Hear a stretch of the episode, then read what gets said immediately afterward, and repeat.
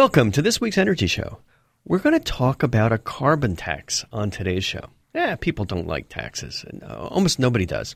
Businesses that are taxed especially don't like taxes, and they usually have a lot of money to fight them. But economists have come to the general conclusion that a carbon tax is the most economically efficient way of reducing greenhouse gas emissions. Now, people don't always listen to economists, but you know, in general, they're right. They've got a good kind of a scientific solution to a lot of these issues, and, and carbon taxes is, is their conclusion. Now, we have lots and lots of taxes. Too many taxes. We have vice taxes, which are actually pretty useful. So, for example, vice taxes are taxes on things like cigarettes. They work really well to discourage smoking. It's discouraging bad behavior. Now, we've had a cap and trade tax in California for the last few years. That's worked pretty well. We also have had a cap and trade tax on smokestack emissions that were in the Midwest from uh, utilities burning coal. It was causing some really, really bad problems. And that really worked out well. That acid rain that was polluting forests, killing forests in the Midwest and in, in New York and the East Coast, pretty much eliminated acid rain, worked well. Now, now everybody's t- not everybody, but a lot of people are talking about a carbon tax again. And there's a number of reasons why it's becoming more feasible and more appealing to more and more people. Now, here's basically the way it works. A carbon tax is a tax that's levied on the carbon content of fuels. Basically, it's a form of carbon pricing. As I mentioned, cap and trade is currently in use in this in California and, and a bunch of other countries around the country. is similar, but it's a little bit more complicated. There's a cap, and then you can trade excess credits that you have. Carbon tax is, is a lot simpler, and that's why economists like it. Now, the the reason why we have this issue is carbon and there's nothing inherently wrong with carbon. Carbon's present in every hydrocarbon fuel. Hydrocarbon fuel is a fuel that has carbon and hydrogen kind of mixed together, like coal, petroleum, natural gas. And what happens is when you heat these fuels up with oxygen, it burns. And as it burns, it releases a lot of energy. The energy comes out, and you also get nice, clean water vapor you get carbon dioxide, which is relatively clean, but it's a greenhouse gas pollutant. And if it's a dirty fuel, you might get some other pollutants like particulates and, and acids and other bad things. But the problem is that when you burn these hydrocarbons, you create carbon dioxide. Now, we create carbon dioxide when we breathe, when, when we exhale. But when it accumulates in large quantities, it very, very clearly creates this, this problem of global warming. And 95% plus of, of climate scientists agree that we have this global warming problem. There's still some deniers out there, but uh, the scientists say we have it. it's getting warmer. The sea levels are rising. Um, yes, this may be due to fluctuations, but I'm firmly on the side of scientists saying we've got a problem. Now, in contrast, non combustion energy sources like wind, solar, hydropower, nuclear, they don't convert hydrocarbons into CO2, so you don't have those problems. Those, those, those fuels, those energy sources aren't going to be subject to any kind of carbon tax. Now, there's a good rationale for a carbon tax and, and the reason is that carbon emissions have a cost that are not borne by the emitters and not borne by the polluters. The people that are burning coal, gas, things like that, driving cars, and we all do some of this, they're not really paying for the rising sea levels, warmer temperatures, local pollution. Companies that are uh, mining coal or, or pumping oil or natural gas, I mean, they're just selling the product, but they're not bearing any of those costs. And the carbon tax would help reflect the true cost of these carbon emissions in terms of the problems that are being created, basically for society in general. And hopefully, it's going to spur companies to make more economically efficient decisions when they consider the whole situation. And obviously, you know, from a selfish standpoint, I'm in the solar business. It's great for renewables because renewables are a power source that don't create any pollution at all. Now, I love doing research for these radio shows and, and kind of looking into a carbon tax and some of this rationale, I learned a new word. It's called Pigovian. It's not a Pokemon Go creature that's running around. Pigovian is a it's a tax. It's called a Pigovian tax. That's a tax levied on any market activity that generates negative externalities. These are costs that are not internalized in the market price. So, for example, when you're burning coal, and you create a lot of pollution, that's a negative externality. A, negative externality, they could have just said a bad thing. But that negative externality affects everybody, not necessarily the company that's, um, th- that's making money by selling the product. So these Pigovian taxes are there to, in, to correct inefficient market outcomes And they do it by being set equal to the social cost of these negative externalities, of these, these problems. You sit down and you say, what are the problems and the costs with this global warming situation? And then you say, okay, let's create a tax that's going to be equal on a, on a per ton of carbon that's going to neutralize that, that's going to be equal. So now if you're wondering what where it comes from, Pigovian was named after an English economist, Arthur Pigou. Okay, so there's a, a little bit of uh, worthless information for you. Now, here's how a carbon tax would work. One way of doing it is a direct carbon tax. So just think about this very simply. You have a extra tax, and we already have taxes on things like gas diesel fuel, jet fuel.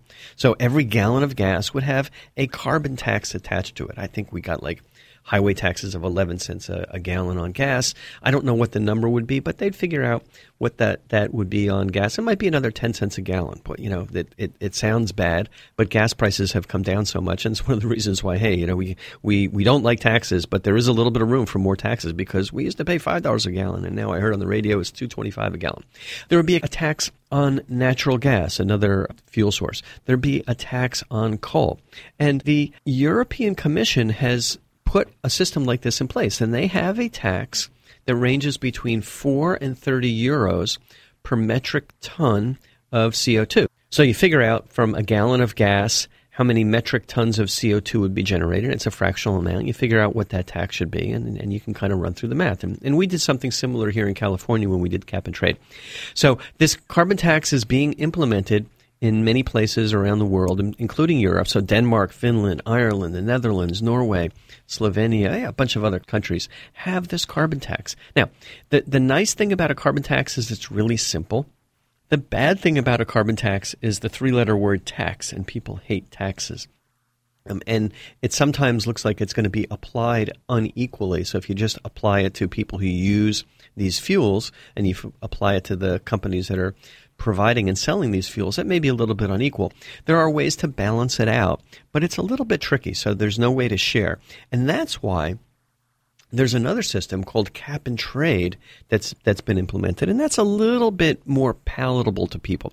We used cap and trade to reduce the acid rain emissions in the Midwest in the 80s, and those what was happening is these power plants were burning coal they were getting sulfur dioxide and nitrogen dioxide, creating acid rain. The rain would come down and be slightly acidic. And it was killing the forests, not where the power plants were, but farther east. So, forests in New York State, in, in northern New Jersey, in New England, um, they were actually dying because the rain was more acidic and it, the rain was being uh, acidified by these carbon emissions. So they put cap and trade in place, and then in like fewer than 10 years, boom, fix the problem. So it's great. So in California, uh, Governor Schwarzenegger put in place something called AB 32, which is a cap and trade system. And they put that in place in California and it went into effect in 2013. I think it was voted in like 2006 or 2007.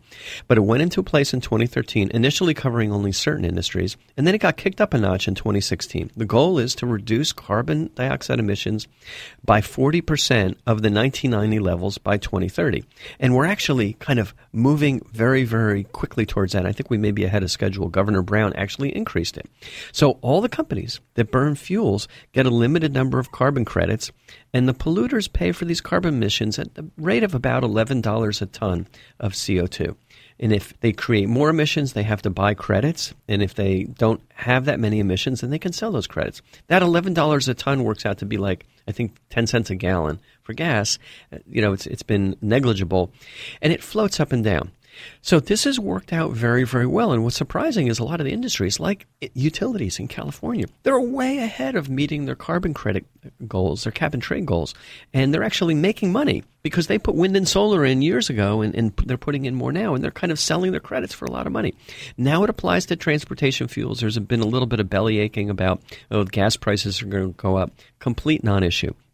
And what it also does is it kind of redistributes some of this money by penalizing the dirty technologies and, and incentivizing future cleaner technologies.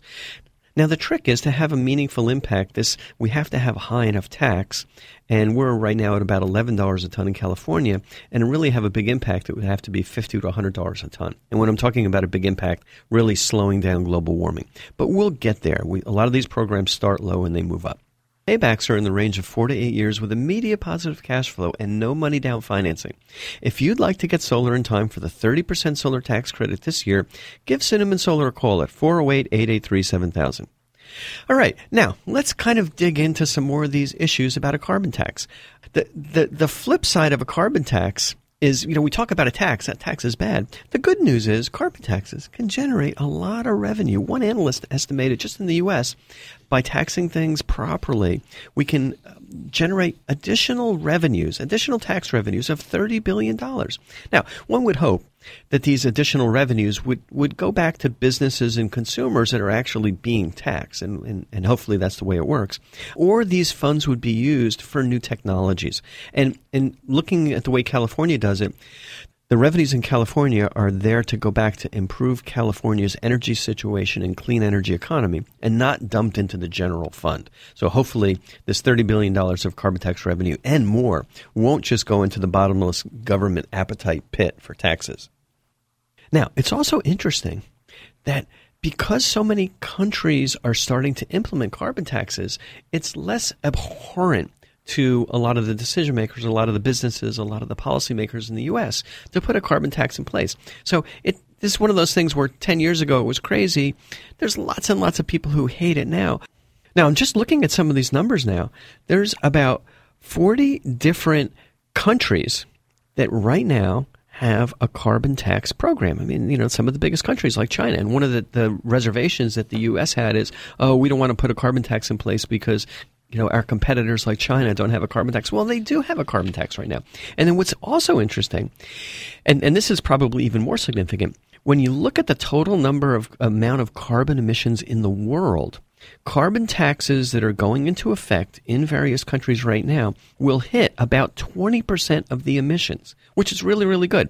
Now, what's missing on that is the United States. So we could kick, you know, because we're probably, I think, the biggest or the second biggest emitter in the world.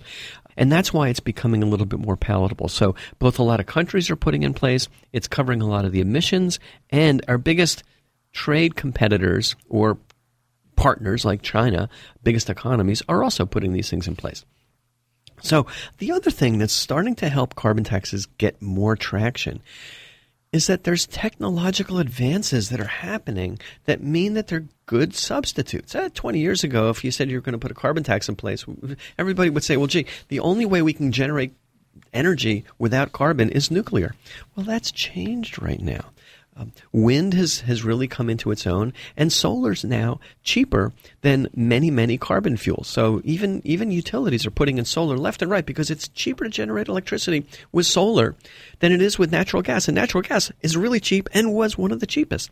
So that's one. There are alternatives, and these alternatives are also compelling, interesting, new, growing industries where we got a lot of jobs. The other thing is, as I mentioned, big countries are putting a carbon tax into effect, so we won't be at a competitive disadvantage. And the people who are picking up on this are investors and technology companies who now see that there's an opportunity for a new market related to carbon tax. I mean, these, these are this this is going to be a big industry. Whether it's cap and trade, there's going to be trading systems or ways to manage and implement a carbon tax. There's money in actually running this tax system.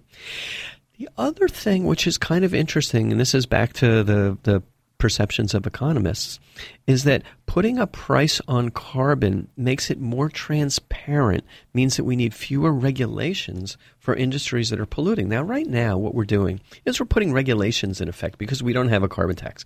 There's regulations for fuel economy standards, the regulations that limit CO2 pollution, so is the Clean Power Plan. There's regulations mandating energy efficiency because the energy, whether it's electricity or gas, is uh, generally creating some pollution. And so we got all these regulations, and, and heck, I don't know whether whether people hate regulations more or taxes more, but the economists say the taxes are a more efficient way of doing it.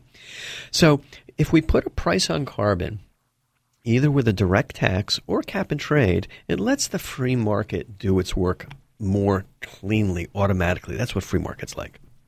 Now, let's look at some of the challenges. First and foremost is the opposition from companies in the business of extracting carbon fuels, oil, gas, coal companies. And second, we've got companies that use carbon based fuel, obviously utilities, but the chemical industry, lots and lots of manufacturing industries, heck, the, the plastics industry, everything that's made out of plastic has got some kind of carbon product in it, generally from oil or natural gas, and eventually that stuff may end up in the atmosphere. And then obviously companies whose products use carbon fuels, like cars, like vehicles. So there's a lot of pushback from all of these fossil fuel related industries and they have tremendous lobbying horsepower. They're lobbying on a federal basis. I don't see all the federal lobbying, but boy, here in California, we see lots of lobbying against cap and trade. I hear the commercials on the radio that I remember in 2015 when the next phase of the cap and trade was going to go into effect and it was going to affect transportation fuels. What was happening is the fuel companies, the refining companies, maybe even the car companies, I don't know, they were all running commercials saying this, this is going to impact poor people. It's going to impact people who are buying gasoline. We're not going to be able to afford it. Guess what? Complete big non issue. I don't think we saw any significant change in the price of gasoline, and it's just all been kind of automatically absorbed. Now, these, these other industries are still lobbying against continued implementation of California's cap and trade program, but it's working pretty well. All right, another challenge is these cap and trade programs or these carbon taxes are tricky to implement. I'd say cap and trade is trickier. There's bugs at the beginning. There's some issues that were in Europe. California actually did pretty well under the California Air Resources Board did a really good job of implementing this, but it's not working out perfectly.